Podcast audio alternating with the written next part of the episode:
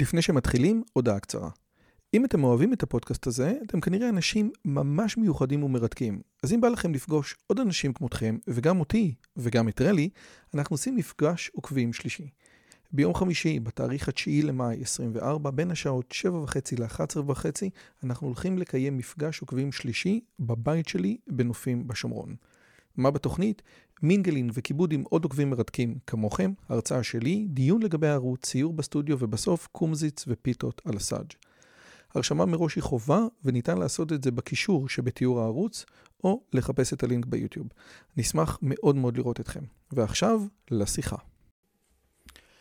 על פניו הסמסטר הזה נהרס. זה התחיל בתחילת המלחמה, כאשר הסמסטר נדחה לשלישי בדצמבר, והיום עוד מסמר ננעץ בארון הקבורה הזה, שכל אוניברסיטאות המחקר אומרות, הסמסטר לא יתחיל לפני ה-24 בדצמבר. נכון לעכשיו זה לא תקף לגבי המכללות, יש מכללות פרטיות שכבר התחילו, אבל כל אוניברסיטאות המחקר לא יתחילו לפני ה-24 בדצמבר.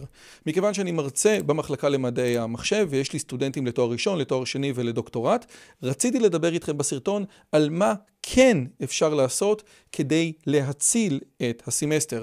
אני רוצה לחלק את השיחה הזאת בעצם לשני חלקים.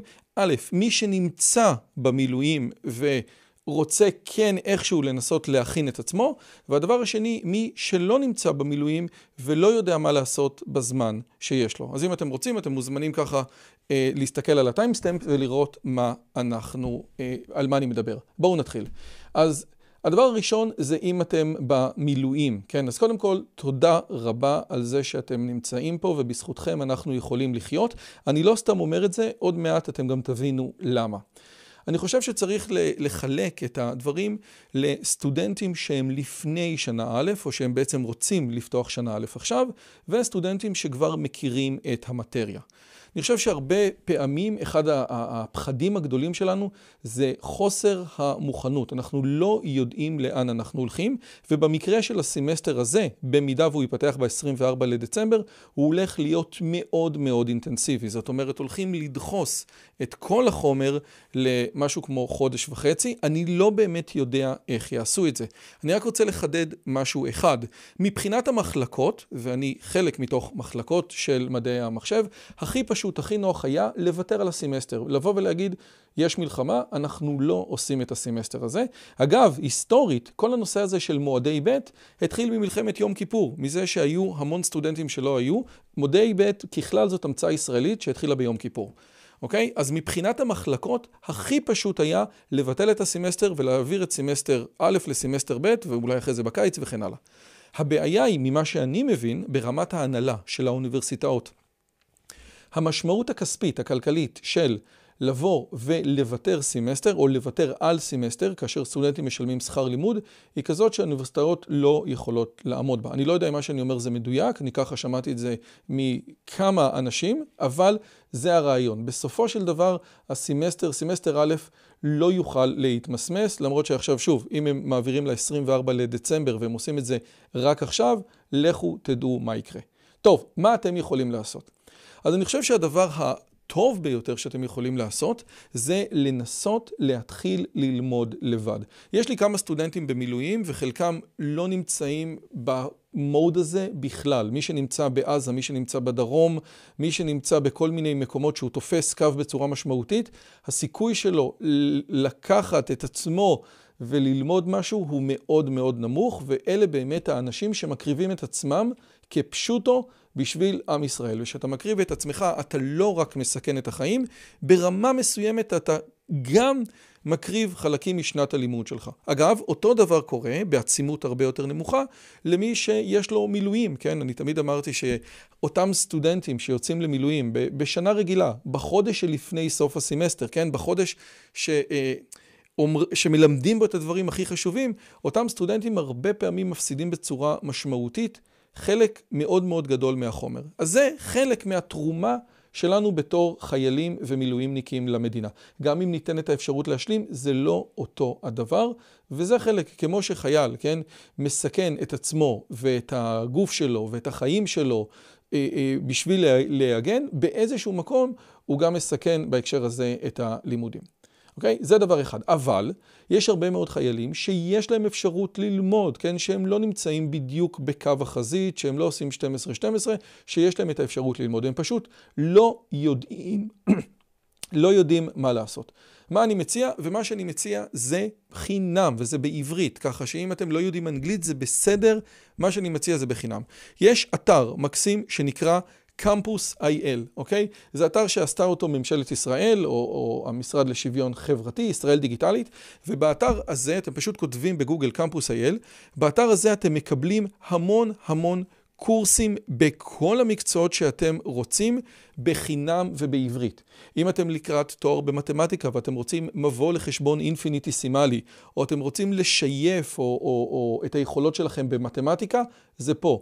אם אתם רוצים משהו בבסיס של מדעי המחשב, זה פה. אם אתם רוצים משהו במבוא לפסיכולוגיה, בכל תחום שאתם רוצים, יש לכם פה קורסים מעולים. אתם יכולים פשוט פה לחפש איזה קורס שאתם רוצים, בואו נכתוב.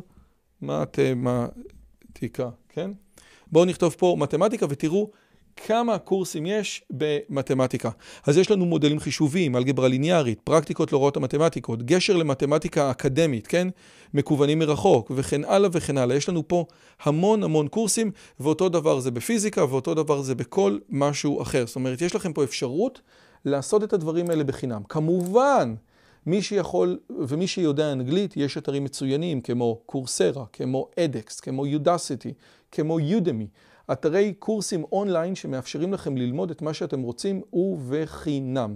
והדבר הזה הוא משמעותי מאוד. שוב, לא כל אחד, לא כולם בראש לזה, אבל אם יש לכם את הזמן תוך כדי ואתם לקראת שנה א', הרעיון הזה שאתם תבינו פחות או יותר איך נראה השיעור הראשון, מה מלמדים בדבר הזה שנקרא חשבון אינפיניטיסימלי, יכול להציל לכם את הסמסטר. העובדה שאתם מגיעים פחות או יותר מוכנים, יש ביטוי במוסד, עדיף לפחד מאשר להיבהל, כן? אז שלא תיבהלו, כי הרבה פעמים אנשים נכנסים לקורס הזה בפעם הראשונה אחרי שהם למדו חמש יחידות מתמטיקה ואומרים, טוב, הייתי מעולה במתמטיקה, והם רואים פער כל כך גדול בין חשבון אינפיניטיסימלי ואלגברה ליניארית, ואני סתם מדבר על תחומים שאני מכיר, אבל בין האקדמיה ובין התיכון, שהדבר הזה מבהיל ופשוט מסרס אותם. יש לכם את ההזדמנות לעשות את זה. גם בעברית, גם באנגלית, יש קורסים מצוינים ובחינם. אני מדבר על קמפוס אייל, מכיוון שקמפוס אייל הוא בעברית והוא של הממשלה והוא מדהים. באמת עבודה נהדרת, אני מכיר את המנכ"ל הנוכחי, את המנכ"ל הקודם, עושים עבודה נפלאה. זה דבר אחד. אני רוצה לעבור לאיזושהי אמירה שנייה, ואז אני אדבר על מי שלא נמצא במילואים ומי שמחכה בבית שהסמסטר יתחיל. יש לי כמה סטודנטים שעושים פרויקטי גמר, עכשיו אצלנו במחלקה, בדרך כלל פרויקטי גמר זה שניים או שלושה או ארבעה אנשים, ויוצא מצב שיש איזשהו סטודנט אחד שנמצא במילואים וכמה סטודנטים אחרים שלא נמצאים במילואים. והשאלה היא, מה, מה קורה? האם אנחנו מתקדמים? האם הסטודנטים שלא נמצאים במילואים מתקדמים? האם הם, אם הם יתקדמו, הם בעצם דופקים את החבר שלהם שהלך להגן עליהם? כן? זאתי שאלה שכאילו ממש דנתי בה עם סטודנט שבוע שעבר. אני אגיד לכם מה דעתי, ועוד פעם, זה, זה נורא תלוי, אבל אני... כל אחד רואה את הדברים בצורה אחרת, אבל בתור סטודנטים שנמצאים בקו החזית ועושים את הכל כדי להגן עלינו, אני רוצה לתת איזושהי זווית הסתכלות. קודם כל, בסופו של דבר, בתור מנחים, בתור מרצים, בתור אוניברסיטה, יש לנו, אגב, בתור מדינה, מחויבות בלתי רגילה למי שהלך לשמור ולהגן עלינו. באמת, פשוט בצורה מושלמת. יכול להגיד לכם שבמחלקה שלי, ישיבת תחילת הסמסטר, שבדרך כלל זו ישיבה של שעה, שכל שמדברים בה על מה הולך להיות השנה, ומעבדות חדשות, וקורסים, ונפתחים, ותוכניות, הישיבה הוקדשה 100% מהזמן לאיך עוזרים לחיילי המילואים. זה משהו שלא ראיתי אף פעם, הייתי בהרבה מאוד ישיבות אקדמיות מההקשר הזה, ואני חושב שבהקשר הזה, אמנם האוניברסיטה שלי מעולה, אבל אני חושב שזה בכל המוסדות ככה. כל המוסדות רוצים מאוד מאוד לעזור לסטודנטים. עם זאת, אני חושב שהסטודנטים שעושים עכשיו מילואים, אה, מבינים שהם נמצאים בחזית כדי שאנשים בעורף יוכלו לחיות את החיים שלהם, כן? אנחנו נמצאים בחזית כדי שאנשים לא יהיו במקלטים, לא יהיו בממ"דים, שאנשים יוכלו לצאת אה, אה, לסופר, לצאת לרופא, אפילו לצאת לראות סרט. אנחנו רוצים, אנחנו נלחמים כדי שאנחנו בתור מדינה נוכל לחיות בצורה טובה. ואני חושב שזה בדיוק העניין. חלק מלחיות בצורה טובה זה ללכת למכולת וללכת לבריכה וללכת לראות סרט, וחלק זה להתקדם בפרויקטים שלנו. עכשיו, איך אנחנו עושים את זה בצורה טובה? זה כאילו אידיאל מאוד יפה מה שאמרתי, אבל איך עושים את זה בצורה טובה? זאת שאלה, זאת שאלה לא פשוטה. אז מה שאני הצעתי לאותה חבורה של סטודנטים זה לעשות את הדבר הבא, שהם יעשו את המחקר התיאורטי, את סקירת הספרות המקצועית, ובעצם הסטודנט הזה ידלג על תחומים שהם אולי יותר אקדמיים משעממים, כן? והוא כבר יגיע לתכלס של הפרויקט. האם הסטודנט הזה מפסיד בזה שהוא לא לוקח חלק משמעותי בסקירת הספרות? התשובה היא כן. התשובה היא כן. אבל זה חלק, לפי דעתי, מזה שהוא בא והתנדב והגן על המדינה, כן? ואנחנו עושים את זה כדי שהאחים שלנו יוכלו לחיות בשלווה, בין היתר. שוב, הנושאים האלה תמיד הם נושאים עדינים מאוד וצריך לעשות אותם בזהירות המרבית באמת כדי גם שהסטודנטים ירגישו וגם שלנו תהיה את הכרת הטוב עבורם. אז זה משהו אחד. בואו נעבור למי שלא נמצא במילואים, אם הוא זקן, אם הוא... אם לא גייסו אותו, אם זה בנות שעשו שירות לאומי. יש המון אנשים ברגעים אלה שלא נמצאים במילואים, אוקיי? מה הם יכולים לעשות? אז אני רוצה להגיד שני דברים. אם אתם סטודנטים שנה א', אז אתם יכולים לעשות בדיוק את מה שאמרתי, כן? זאת אומרת, ללכת לקורסים בקמפוס אייל, בקורסרה, באדקס, פשוט להתעסק בלמידה, להכין את עצמכם. בהנחה שהסמסטר יתחיל בסוף דצמבר, אתם לא מבינים איזה לחץ מטורף הולך להיות, אוקיי? אני דיברתי עם כמה אה, מרצים בתחילת השבוע, כן, ביום ראשון, כאשר חשבנו שהוא יתחיל ברביעי לדצמבר, ואמרנו הולכים לדחוס, כן? הולכים לדחוס 13 שבועות ל-10 שבועות, כן? ועכשיו זה הולך להיות עוד יותר אינטנסיבי. אני לא יודע איך זה יהיה, אבל זה הולך להיות אינטנסיבי. תכינו את עצמכם, יש לכם הזדמנות להכין את עצמכם. ואם אתם בשנה שנייה, בשנה שלישית, אם אתם סטודנטים לתואר שני או לדוקטורט, ואני אומר את זה לכל הסטודנטים שלי של המחקר, יש לכם עכשיו זמן זהב לעשות מחקר.